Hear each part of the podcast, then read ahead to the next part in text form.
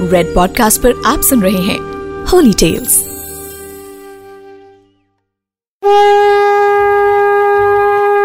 नमस्कार, मैं हूँ हिमांशु शर्मा और आप सुन रहे हैं red podcast holy tales Navratra special Navratri के तीसरे दिन माँ चंद्र घंटा के स्वरूप की पूजा होती है।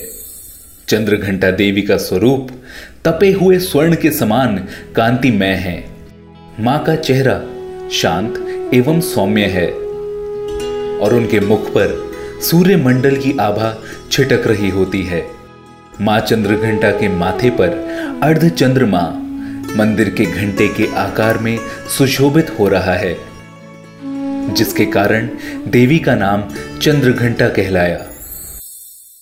अपने इस रूप में माता देवगण, संतों एवं भक्त जनों के मन को संतोष एवं प्रसन्नता प्रदान करती हैं। माँ चंद्र घंटा अपने प्रिय वाहन सिंह पर आरूढ़ होकर अपने दस हाथों में खड़ग, तलवार, ढाल, गदा, पाश, त्रिशूल, चक्र, धनुष और भरे हुए तरकश लिए मंद मंद मुस्कुरा रही होती हैं। माँ चंद्र घंटा की कृपा से साधक को अलौकिक वस्तुओं के दर्शन होते हैं।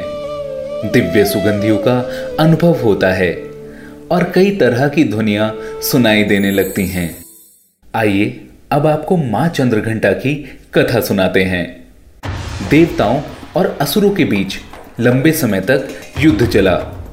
असुरों का स्वामी महिषासुर था और देवताओं के इंद्र महिषासुर ने देवताओं पर विजय प्राप्त कर इंद्र का सिंहासन हासिल कर लिया और स्वर्गलोक पर राज करने लगा। इसे देखकर सभी देवतागण परेशान हो गए और इस समस्या से निकलने का उपाय जानने के लिए वे त्रिदेव यानी ब्रह्मा, विष्णु और महेश के पास गए।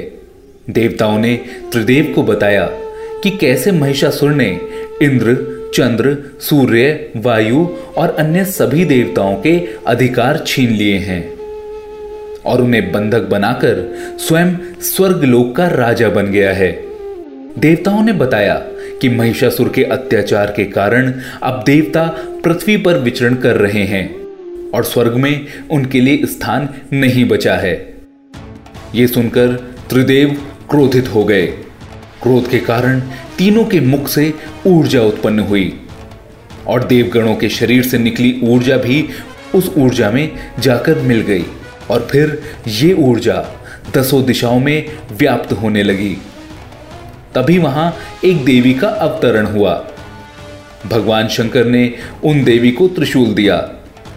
तो भगवान विष्णु ने उन्हें चक्र प्रदान किया। इसी प्रकार अन्य सभी देवी देवताओं ने माता के हाथों में अस्त्र शस्त्र सजा दिए। इंद्र ने अपना वज्र और एरावत हाथी से उतारकर एक घंटा दिया। सूर्य ने अपना तेज और तलवार दी और सवारी के लिए शेर दिया। इसी तरह से सभी देवताओं से कुछ न कुछ अस्त्र और शस्त्र प्राप्त करके देवी अब महिषासुर से युद्ध के लिए पूरी तरह तैयार हो गई थी। उनका विशाल काय रूप देखकर महिषासुर ये समझ गया कि अब उसका काल आ गया है। महिषासुर ने अपनी सेना को देवी पर हमला करने को कहा। अन्य दैत्य और दानवों के दल भी युद्ध में कूद पड़े, पर देवी ने एक झटके में ही दानवों का संहार कर दिया। और तब इस युद्ध में महिषासुर तो मारा ही गया। साथ में अन्य बड़े दानवों और राक्षसों का संहार करके माता ने उन्हें मोक्ष प्रदान किया। माँ चंद्रघंटा की आराधना से भक्तों में वीरता और निर्भयता के साथ ही सौम्यता और विनम्रता का विकास होता है। इसीलिए हमें चाहिए कि हम मन, वचन और कर्म के साथ ही काया को विहित विधि विधान के अनुसार परिशुद्ध, पवित्र करके माँ चंद्र घंटा के शरणागत होकर उनकी उपासना और आराधना करें।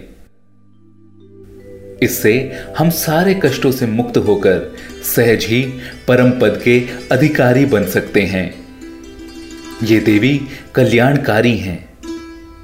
माँ चंद्र घंटा की पूजा करने से भक्तों के सभी पाप नष्ट हो जाते हैं और उनके हर एक जन्म का डर समाप्त हो जाता है।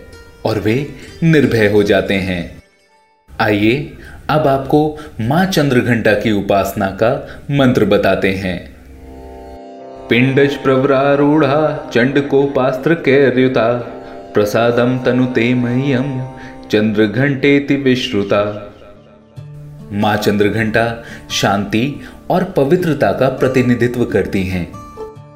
इसीलिए भक्तों को नवरात्र के तीसरे दिन यानी माँ चंद्र घंटा की पूजा के दिन, इसके प्रतीक सफ़ेद रंग के कपड़े पहनने चाहिए। जय माता दी। मैं हूँ हिमांशु शर्मा और रेड पॉडकास्ट के होली टेल्स में ये है Navratri special you are listening to red podcast holy tales written by Himanshu Sharma audio design by Ayush Mehra creative director Himanshu Sharma Send your feedback and suggestions right to us at podcast at redfm.in.